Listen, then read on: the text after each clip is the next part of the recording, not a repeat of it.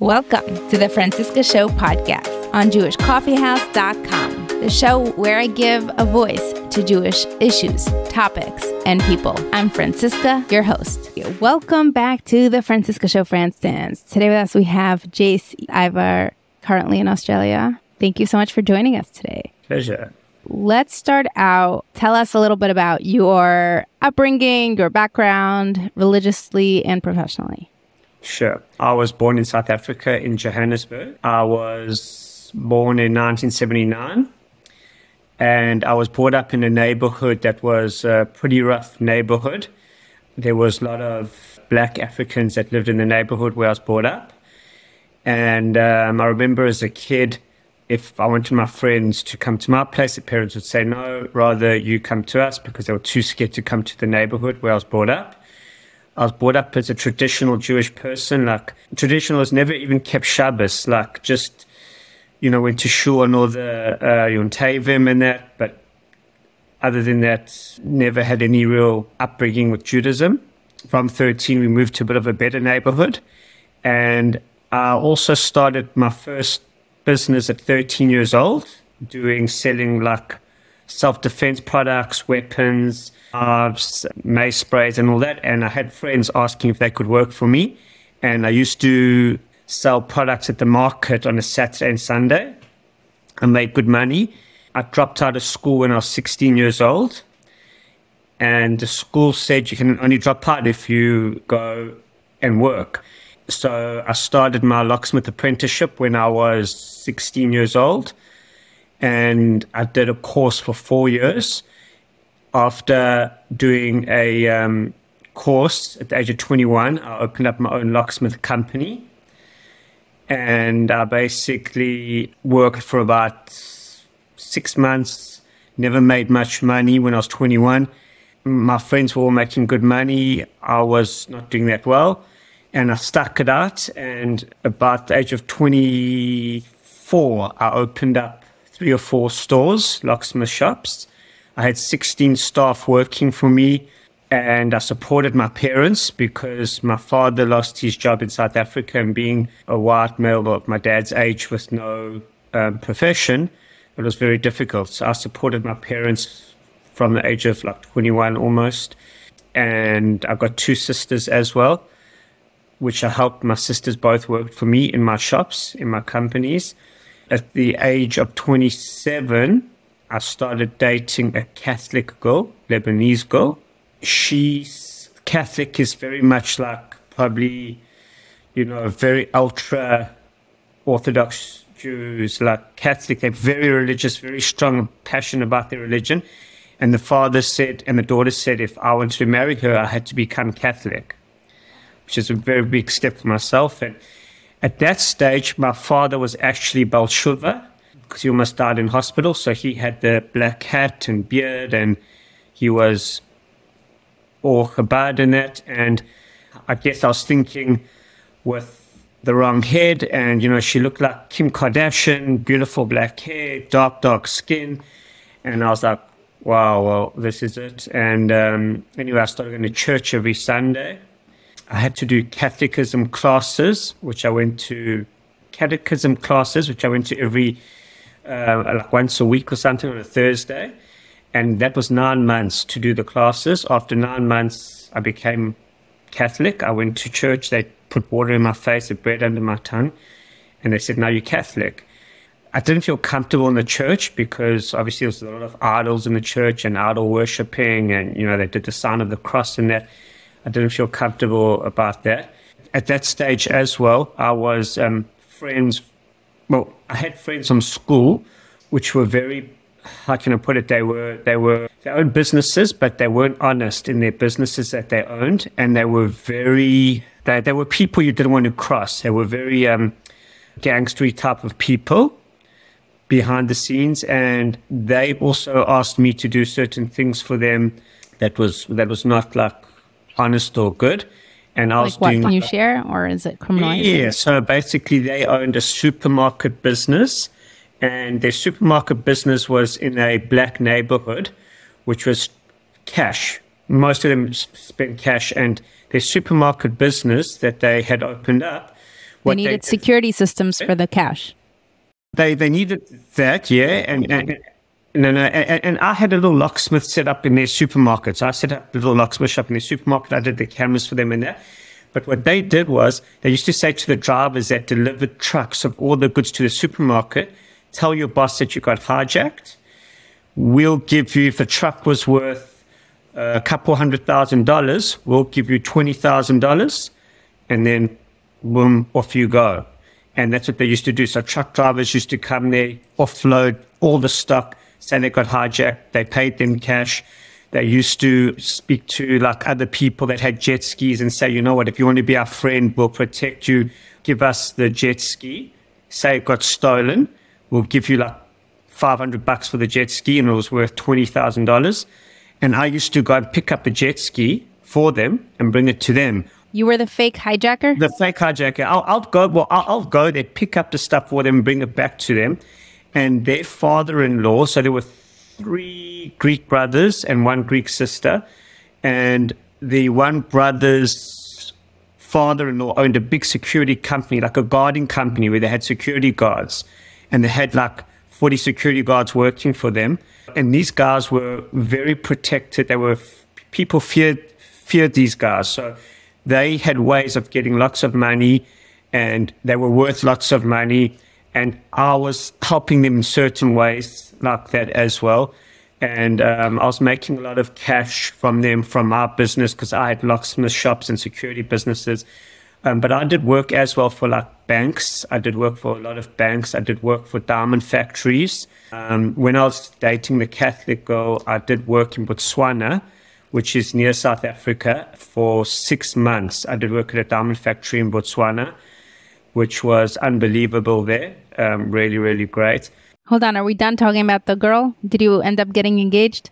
With the with the Lebanese girl, no. We well, I proposed to her, and she accepted, and I had a ring for her and everything. But we never had an engagement party, and then uh, we broke up a few times during that. Um, from there, I felt like I wasn't Jewish. So I went to a rabbi, very big rabbi in Johannesburg, and I told the rabbi my story. And the rabbi said, Tzvi, you, that's my Hebrew, my Jewish name, Tzvi. So he says, Tzvi, you are born Jewish, you'll die Jewish. And he said, put on tefillin. I put on tefillin. I felt nothing, didn't feel anything. And when I was uh, just turned 30, that's when I broke up with her. So I dated her from 27 until the age of 30. And did you break up essentially because of that religious conflict? So the religious conflict did have a part in it, but also she was very unstable. Like she didn't know, you know, she wanted to be with me. She didn't want to be with me. She was up, she was down, she was hot, she was cold. She said to me, You're not like my father. So I said, No, I'm not like your father. I'm me. And her father was a book. He was he did bets. He was a book he one that you went to do sports bets with. And I said, well, I've got my own business, and he does sports bets. Yeah, but my father knows all the answers to singers and sports and this. I said, well, I'm not your father. So there was a lot of that, and which I just I, I couldn't take it. I, and she was also older than me, which was fine. I mean, the age wasn't a problem, but she just didn't know what she wanted. So, and I reckon Hashem played a part in it as well. Okay, so you you start putting on tefillin, and that doesn't go anywhere. So no. what's the next step? So the next step, he got headhunted by a Greek guy that called me up and said, um, "I believe you a locksmith, security person. You're very good at what you do." I said, "Yes, I am."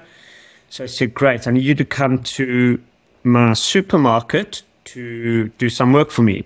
So I went to a supermarket and he had a supermarket very similar to my friends that I had, my other Greek friends. I did a bit of work there and he said to me, Right, I need you to do work maybe at my home now as well. I said, Sure. I went to his home.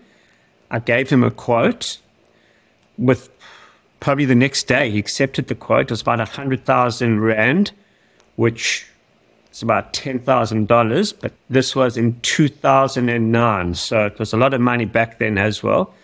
And he said to me, oh, Come to my shop and I'll give you a deposit. He says, I don't deal with cards or anything. I'll give you cash. I'm like, Wow, okay. I went to his shop and he opened up a safe and it just had cash, cash, full of cash in the safe. He gave me 50,000 Rand deposit, which was a lot of money in cash. I put it in my pockets. And we started the work at his home. And when we were working in his home, he had guns lying all over the home. I'll never forget, but five guns, like a gun in the kitchen, a gun in the bedroom, a gun um, loaded and not locked away. Just not locked away, just just loaded and lying on the kitchen table, lying on the just everywhere. Five guns I, I counted inside the home. I'm like, wow, that's crazy. Then the next thing I started seeing ampules of drugs for bodybuilding because I used to take steroids when I was younger. So I knew what it looked like. So I said to the cleaner, I said to her, what's going on here? She says, oh, my boss is a drug dealer. I'm like, what? Mm. Because I knew he had the supermarket, but I think that was just a front. And he was also very, very big, tall, and he was like Arnold Schwarzenegger, like big. I said to my guys, let's work quickly and let's get out of his, his home. During that time, he comes up to me, says to me, listen, I need you to go to another business and break in for me and get me information from their safe. And I said to him, okay, what business? Where is it? And he, and he told me, and I basically didn't want to say no because the guy's like huge and big. So I said to him, I'll see what I can do. Now, the business he wanted me to break into was the business that I was working, which is my Greek friends, the, the guys that I was at school with, the guys that did the hijacking stuff and all that. Now, they, you don't want to mess with them. They're very connected, like the biggest mafia, like, like ever. And I went to them and I told them what this guy wants me to do. And they said, don't worry about it. We'll, we'll, sort, we'll sort it out. Now, this Greek guy that I was doing work at was like Pablo Escobar, like a form of Pablo Escobar, something like higher. And these guys were higher than him. They were like drug lords. So I left their office and I, and I went back to his house the next day to do the work. And he says to me, Did you tell the guys that I want you to break in that I want to back in? I said, No, I don't know what you're talking about. So he says to me, You Jews are dirt, you are pigs, you're the sand we walk the sand we walk on. And he said, You better finish everything in my home. I'm going to America the next day. And if you don't finish, Oh no! So this was this was on the Thursday. So he said to me on the Saturday he's going to America, and if you don't finish, I'm going to kill you. You're like dead. So I went to the home on the Friday, and um, I was doing I was doing work in the home, and I said to my guys, "Listen, let's just work and let's just get out of here as fast as we can." And we are busy. We are busy doing you know all the work in there, and my one guy says to me, "Sorry, boss, I need something for the NVR." So I was like, "Hmm." That's strange. We should have it here with us. Go, go look for it inside the uh, van. So he goes and he says, I can't find it. So I went and I had a look. What's an NVR? An NVR is a network video recorder. It's for your camera system to record all the cameras onto the hard, like onto the box and NVR. Mm. So the hard drive was not there, the NVR was not there, and I knew something was not right. So I said to my guys, work outside the house because in South Africa they have electric fencing all around the homes. I said, carry on with the electric fencing because if I left him in the house, he had Rolex watches lying around, he had his guns lying around, he had so much things just lying around. I didn't feel comfortable with my staff being there without myself. So I told them to work outside and I'll go back to my place to, to my shop to look for it. I went back to my shop, couldn't find the stuff for the NVR, so I knew something was up. When I was at my shop, he phones me and he says to me, I'm going to kill you. Your, your guys have just robbed me. You're dead. That's it. I was like, what? And he, he spoke aggressively, like, so I thought, that's strange. Like, you know, he wasn't there. And then all of a sudden I go back and uh, he says, my guys have robbed him. So I'm like, I was a bit confused and I said, okay, well, I'm going to come there like um, now. And what happened was when I was driving there, I phoned my friends who were police reservists and the Jewish security organization, which they call CSO in South Africa. And I called them. Anyway, I get to his house and I just see security and I see police and I see everyone just outside his house. And I get out my car. And as I get out my car, a big white guy comes up to me with a, another big black man, African man, and they were normal clothes with bulletproof vests on. And they said to me, Where are your workers? I said, What's going on here? And the next thing, the Greek guy's running from his front door, coming towards me. He says, I'm going to kill you. I'm going to kill you. And, and I see all my tools lying outside the front of his house. So I'm like, What's going on here? Like, then the African black man and the white man said to me, You need to tell us where your guys live. And I said, They're subcontractors, but I've got some details of them at my home, which I can go get. And I said, Okay, go home, get it, and come back. So I thought, okay, they're letting me go, so I can at least tell my family. So they actually robbed the Greek man? Is that what happened? I think they robbed the Greek man, but I don't know if he were if he like planned it for them to like rob him to set me up or whatever. So I'm not hundred percent sure, but they definitely robbed him. What happened was I went home to my place and I told my parents what was going on. I couldn't find anything of theirs. I drove back to the house and I said I can't find any documentation, but I know where the one friend lives. They said, okay, great. I got in my car, they got in their car, and we drove to the house. They got out, they kicked the door in. So, like, like, like in the movies, they kicked the door in, they had their machine guns, and the African woman opened up the lock. She, she, she was behind the door, and she had the baby on her back, and she started crying, and they pushed her in the house with the guns, and they told me to go. They said I could go. So I, so I basically left. And I remember on the Saturday, we went to to the river. We had plans, whatever, to go to the river and then And I phoned my friend who's a lawyer, and I said to him, I don't know like what to do. He says, Don't worry about it. The guy's got insurance. We'll sort it out on Monday. So that weekend, I was at the at the river with my cousins and my friends, and I wasn't having a great time because I didn't know like what's going on. The Sunday, I went back to Johannesburg Sunday night, and I went to sleep about 1.30, 2 o'clock in the morning, my alarm goes off. And I look out my window and I see like a black head going up and down by the electric fencing. And I'm like, wow. So I phoned the Jewish security company and I said, someone's trying to break into my home. They said, okay, stay in your home and we're coming now and stay on the phone. And we've got also in South Africa, we had hard gates, very hard gates and high walls, high fences, so no one can see in from the street with electric fencing.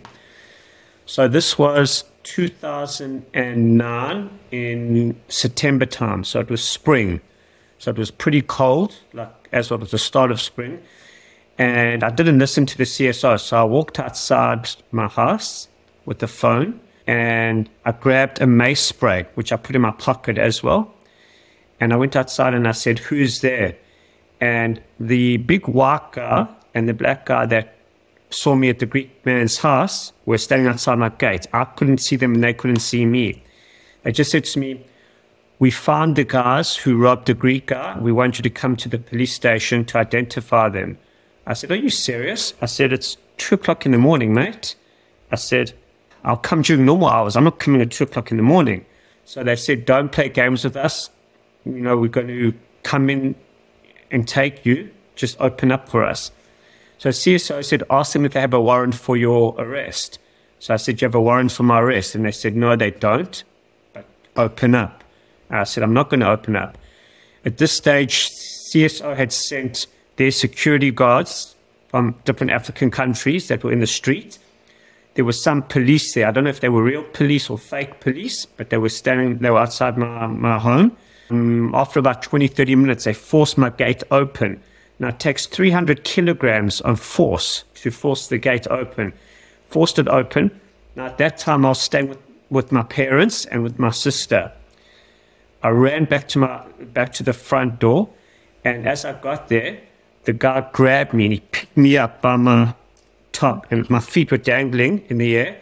And my parents woke up, and my sister woke up, and they had all bulletproof vests and AK 47s.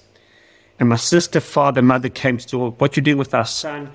My sister was shouting and screaming, and I said to her, Keep quiet, we're going to shoot you, we're going to kill you.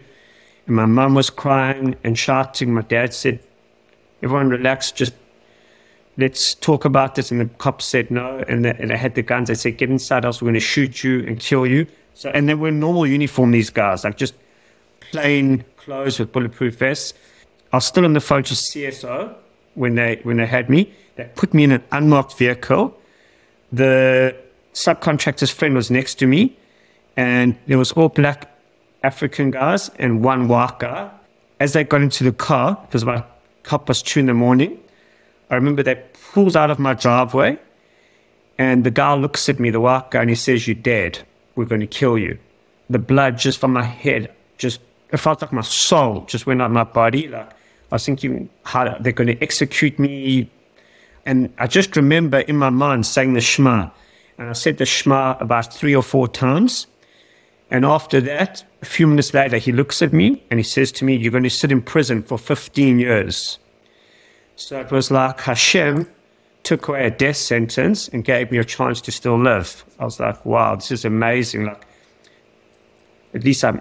And then I started thinking in my mind, Well, 15 years in prison how old will my niece and nephew be? How old will I be? I'm not married. Will I be able to still get married, have kids, etc.? All of this is going in my mind.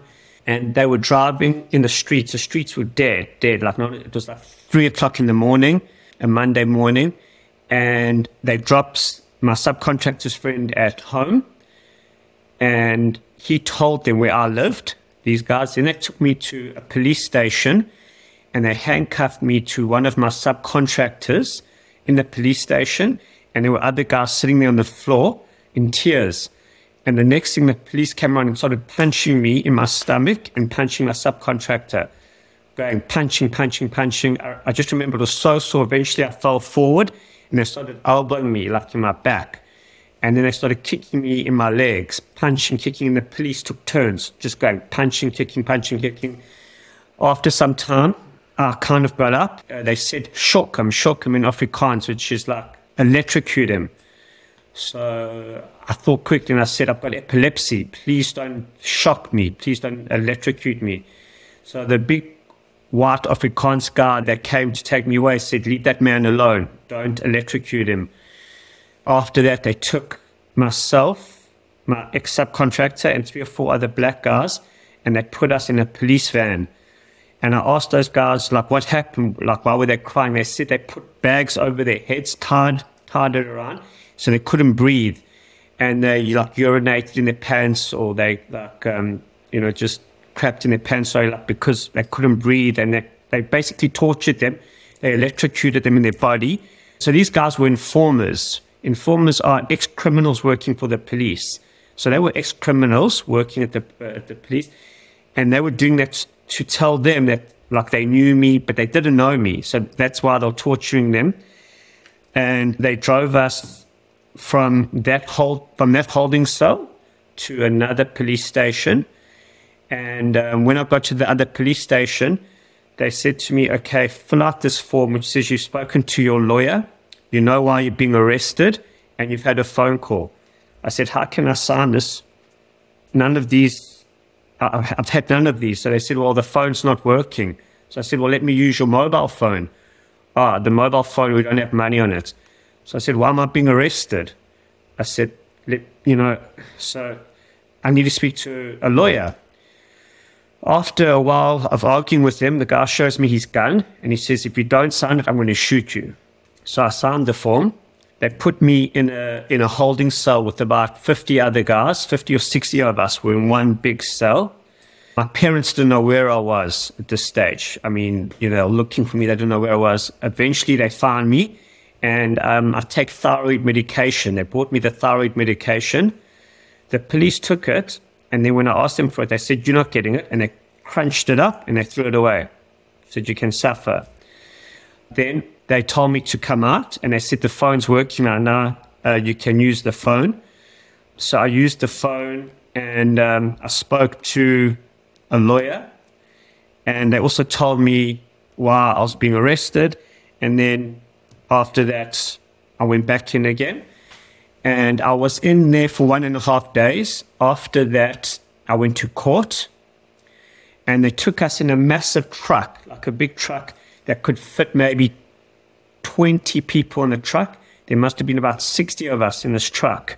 And we were like sardines, packed like sardines, going in this truck to court. In, when we arrived in court, they put us underground in cages, like rats in these cages. And I remember just speaking to people, like asking them questions and that.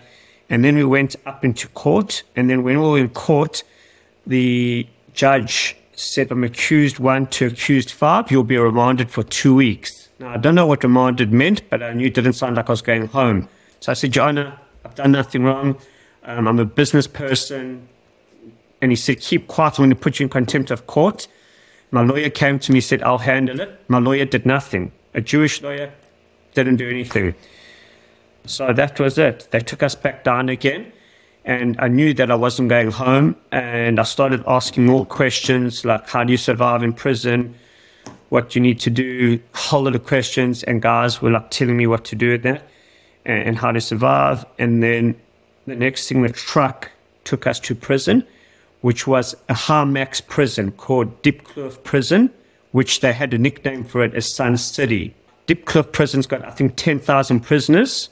There's the men's prison, and then there's the women's prison when we got to prison, I remember as like trying to see through the window of the truck, the gates opened up and it went for a couple kilometers through different gates.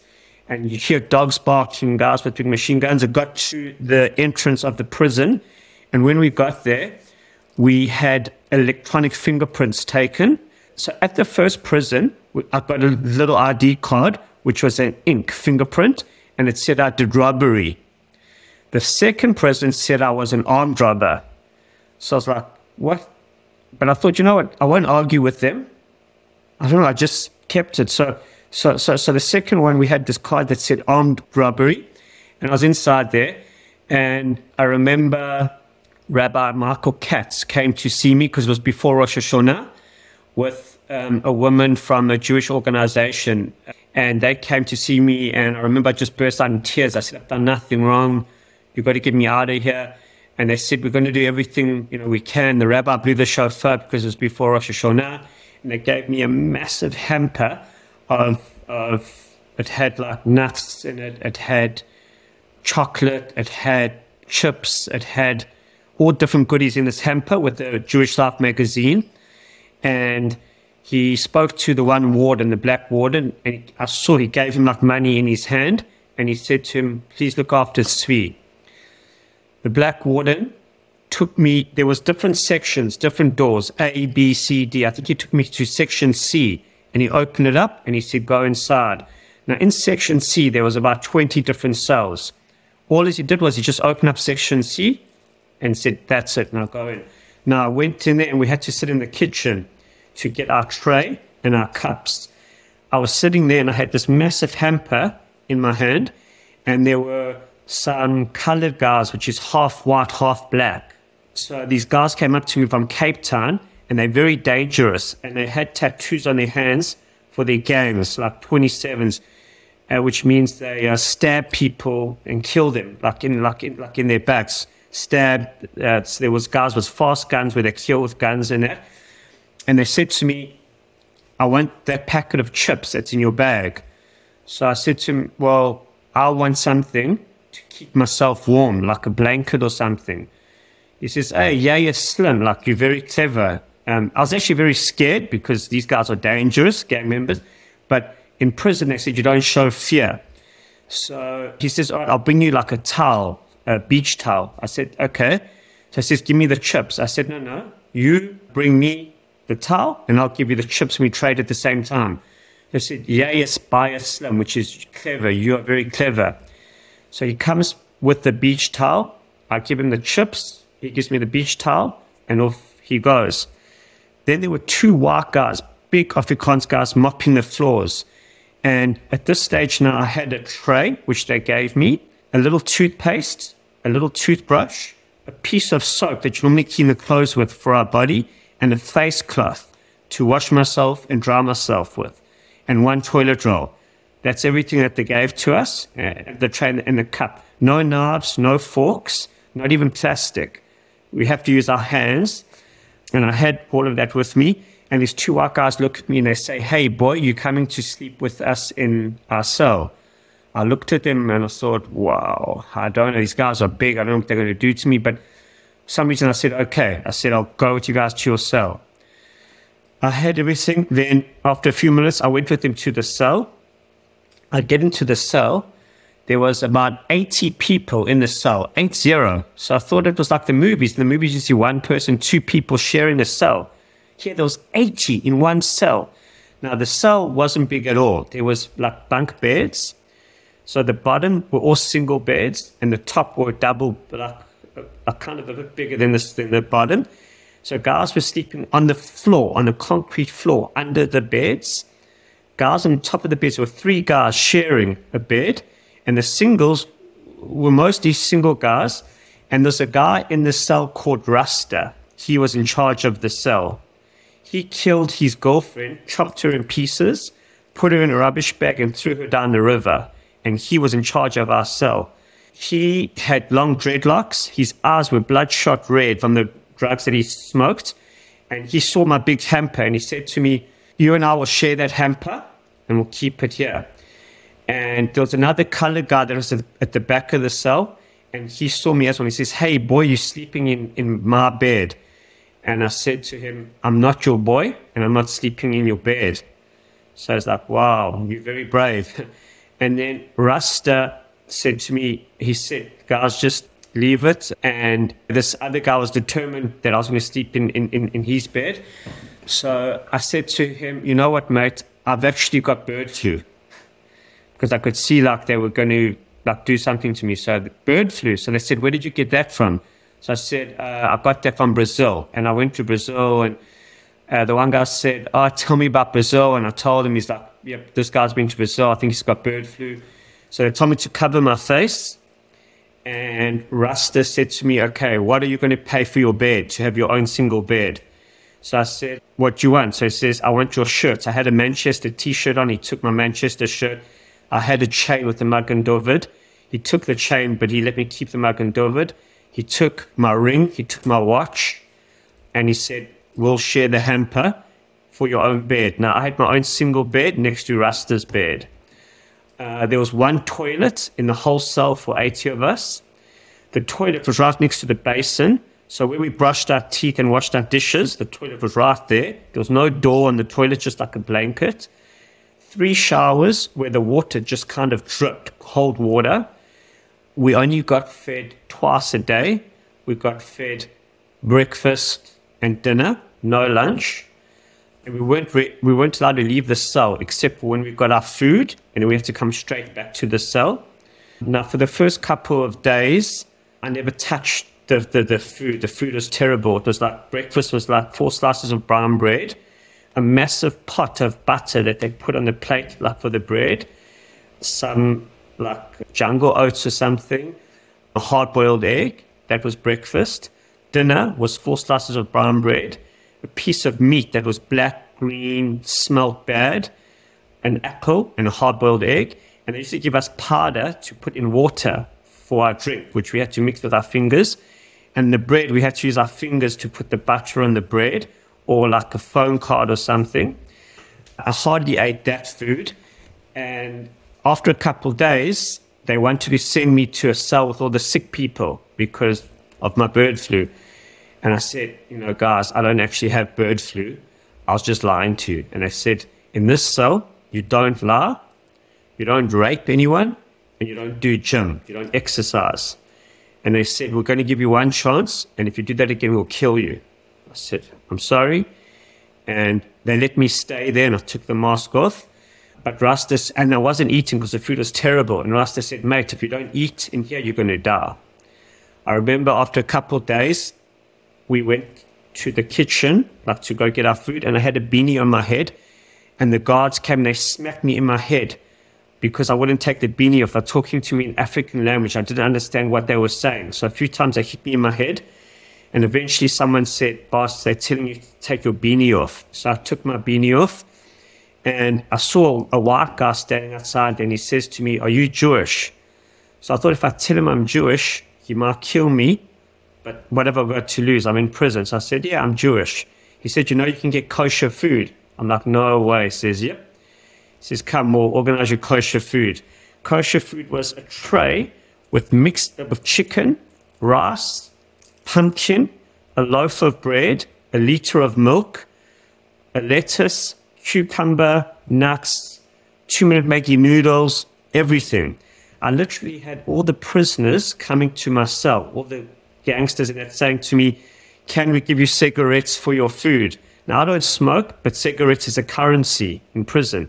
So I was giving them food for cigarettes and I was buying stuff with the cigarettes. And there was a big Nigerian guy in my cell as well, massive. He was a drug dealer, big time.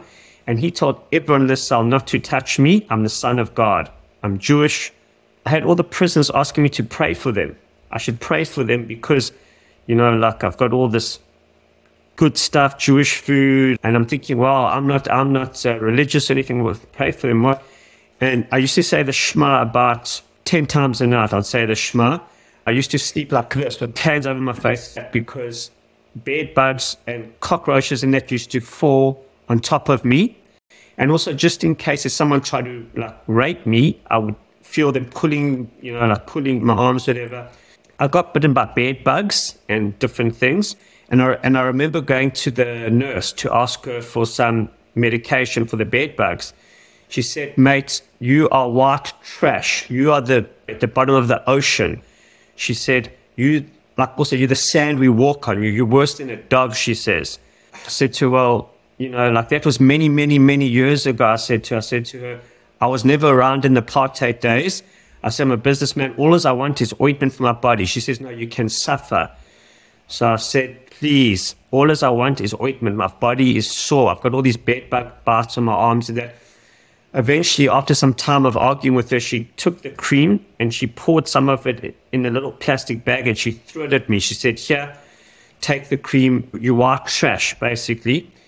And there was another black guy with me, I remember, from Zimbabwe. So he wasn't from South Africa, he was from another African country. And he had all like marks in his face from someone like cutting him in that.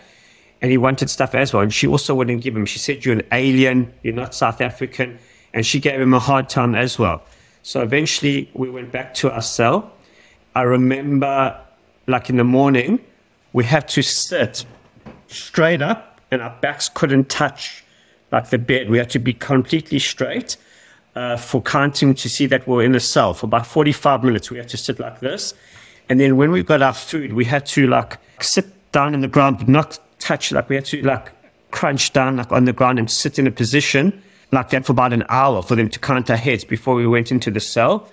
And the one day I tried to escape to use the phone, and the wardens caught us, and we had to do push ups, 100 push ups but not normal. Our feet were like kind of that position. Angled. With our yeah. angled, correct, with our feet ra- on the bars. And, and we were angled. And if we stopped doing it, they would take a T button and hit our stomachs. And obviously, I didn't do 100. I couldn't. So we got hit a couple times until we did 100 push ups. I remember seeing another guy get stabbed in the neck. A white guy was at the cell and they took a pen or something and stabbed him in his neck. And he went to hospital and then he then when he came back, they put him in solitary confinement because I think for his own protection, because otherwise black guys would have killed him again. Or well, they would have tried to kill him. And I needed toilet he paper got stabbed well. by other cellmates? Yeah, here the Awaka got stabbed by black guys, by the um, cellmates, because um, he was like, I, I, like out of the cell, there's about 72 black guys and eight white guys. And like, who made you do cell. the push ups, the guards or the cellmates? Uh, the guards the cellmates were very good to me. They wanted me to like pray for them, and like I had the food. Right. So it was, it was, all it was all the guards. I remember um, I had one toilet roll, as I said in the, in, in the beginning. I needed another toilet roll, and the guards said to me, "Mate, you can suffer." I said, "Please, yes, twenty dollars, twenty dollars for a toilet roll." They said, "You can give us fifty dollars. You can suffer. You can use your shirt to wipe yourself with." which I did. I had to because I had no toilet paper. So, like, literally after a couple of days, I had to use my, my, my singlet in that. And I remember when I, the second time when I escaped to use the phone, they didn't catch us. And I spoke to my mum and I said to her, like, what's happening? And she said, no, within about seven days, you're going to be out of here. And seven days came, nothing happened. So and how long were you already in there? So when I phoned her, when I got to phone, I was in there for about five days, I think. And then she said, no, like in, in another two days, seven days, you'll be out of here. Seven days came, I wasn't out of there. I escaped again, I think during about 10 days, after being there 10 days, and I used the phone again. And she said to me, They've lost your paperwork. They can't find it. I don't know what's happening. I said, Well, if I don't get out of here soon, I'm going to hang myself. I'm literally going to hang myself. The living conditions are terrible. People are getting stabbed in the necks. People are taking drugs. It's just not a good thing to be in. To cut a long story short, after that, I couldn't use the phone again. My parents tried to come see me, but they wouldn't let them into the prison because they never had their driver's license with them. So they wouldn't let my parents in. Uh, after about three weeks, they said, okay, we're going to take you to court. Actually, the night before, there was a, another guy next to us, and they were banging the beds, banging, banging, because they've got like a button in the in the cell that you can push to call the wardens. But apparently, they disconnected all those buttons because they don't want to be disturbed. So some guy had an epileptic fit, and they were banging the beds to call the wardens, and he actually died because they never came. His tongue, but his tongue, the guy died.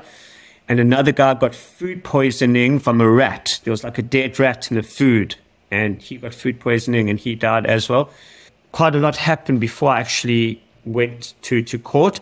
And then when I went to court, I got bail, and bail was about $250, which my parents paid the bail. I remember saying to my parents, take my clothes that I'm wearing and burn them. Burn these clothes from everything from the prison, I just burn it. And I remember I, was, I got out a few days before Yom Kippur.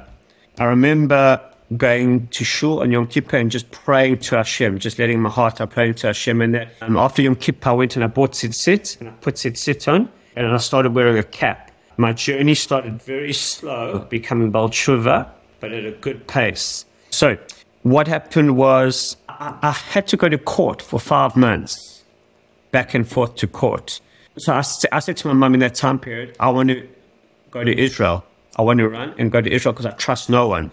I can't trust the police. I can't trust my lawyer. I can't trust the judge. I want to go to Israel. My mum said, You're not going to Israel. You're going to stay and go to court. You're on bail. Every day you're going to go to court until you know your name gets cleared. So every day we went to court for about five months.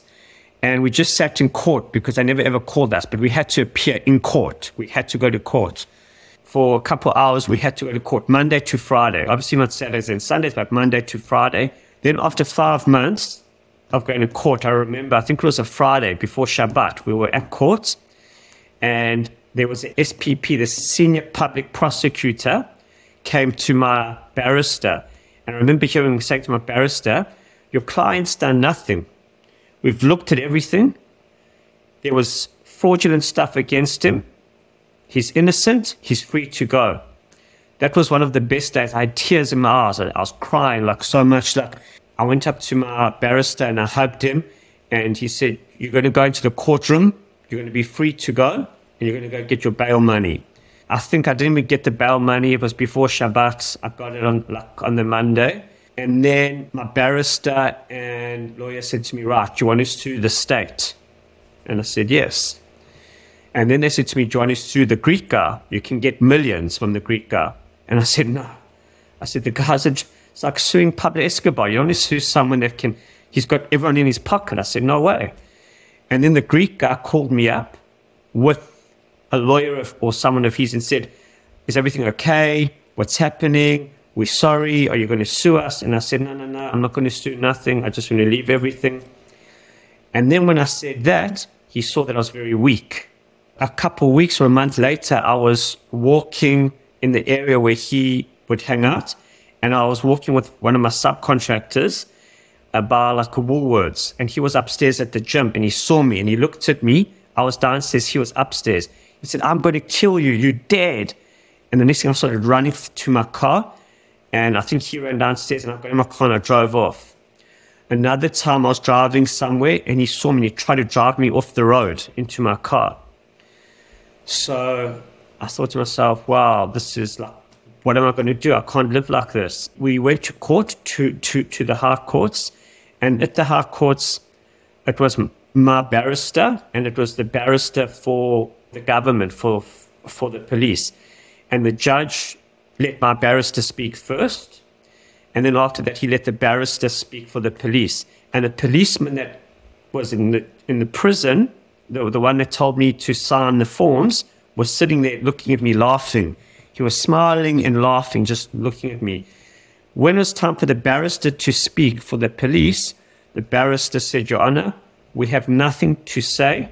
Please award everything to, to myself, award everything to, to Tzvi. And in the forms, I, I read the forms. The detective that was working on the case took $300 from the Greek guy.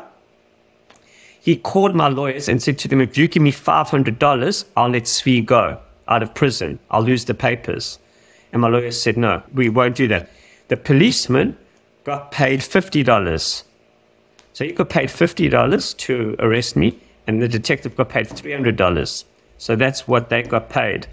So I got a payout for the one and a half days or two days in the holding cell. For the prison, I never ever sued because the lawyer and barrister that I had weren't good enough. They weren't strong enough to take on that case. And when I came to Australia, they said to me, okay, well, now we've kind of worked something out. You know, you've got to come back to South Africa. And I said, there's no ways I'm coming back to South Africa. And then when I did my Baal Tshuva journey, I was going to just a normal shul, like a traditional Jewish shul I was, I was going to. And then I decided, let me try Chabad. And I went to a Chabad shul.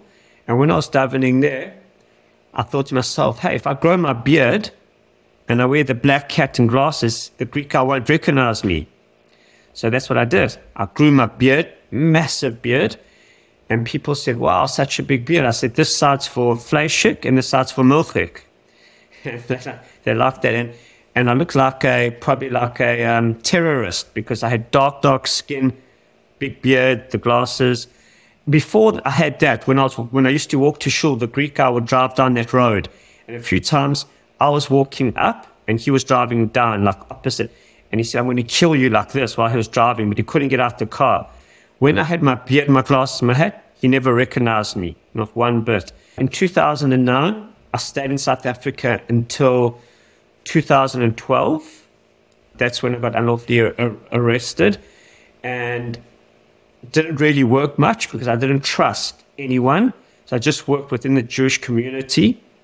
I had PTSD, big time PTSD.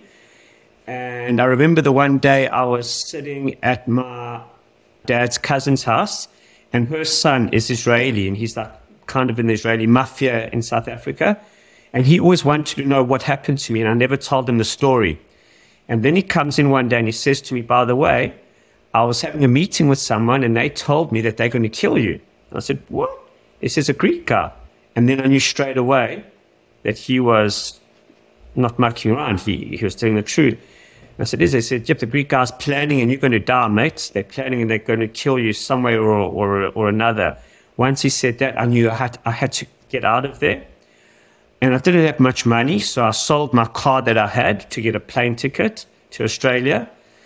I had a visitor's visa that was still valid, came to Australia with a suitcase with 20 kilograms of clothes, 200 Australian dollars in my pockets, knowing no one except the one rabbi that was in Melbourne.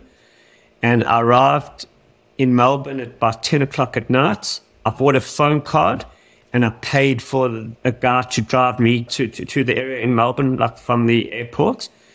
So that cost $110 for all of that. So I had $90 left to my name and my clothes. For three months, I stayed at the rabbi's house. They gave me breakfast, lunch, and dinner, a roof over my head, and I worked for three months cash in hand. I worked packing, so I worked doing deliveries for a guy from Canada, and he paid me $15 per delivery.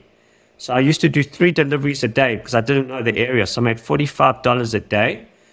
And I said to him, it's a bit, it's not enough. Can, can you give me some other work? So I said, sure, you can pack boxes in my factory for $10 an hour. I made 80 bucks a day. I was sending money home to my parents because they didn't have much money. I was eating bread, milk, not having much, and whatever dinner they gave me for, for dinner, I was grateful. And then after three months, I had work rights in Australia, and then I started working. But I was charging very little. I was charging like $20 a service call, and people in the community were just grabbing me. And the Rebbetzin said to me, why are you charging $20? I said, that's 200 Rand.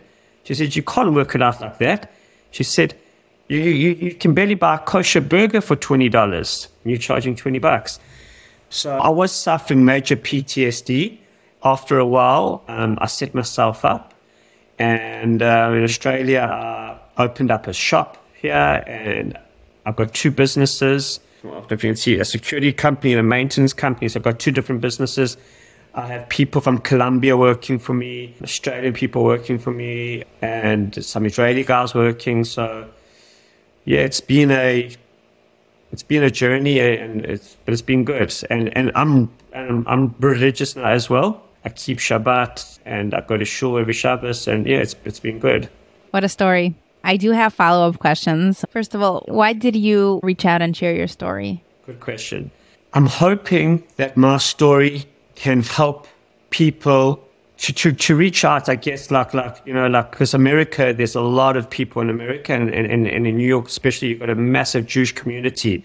Now, when I've given my story, I've touched at least one or two people, which is can be generations of people, like where rabbis or rebbetzins have kids have fallen off the derech. They, they don't keep Shabbos anymore, or you know they've taken their beards off. They do this, do that, and my story is just inspiring in terms of like the miracles. Sorry, I saw miracles in prison, so much miracles that I strongly believe in Hashem, and I wasn't born religious or anything. And so the reason why I reached out to you was that because hopefully it can inspire in religious way, not not not religious way. I mean, I had started with nothing in Australia, with nothing, with hundred bucks, and now I've got a wife, I've got two children, you know, I've got a beautiful home, I've got a lot of things. So hopefully it can help, you know, whether it helps one person or 10 people. When did you meet your wife in Australia? Probably after about three or four years of being in Australia. Were you set up? So when I met my wife, I was a permanent resident, not a citizen.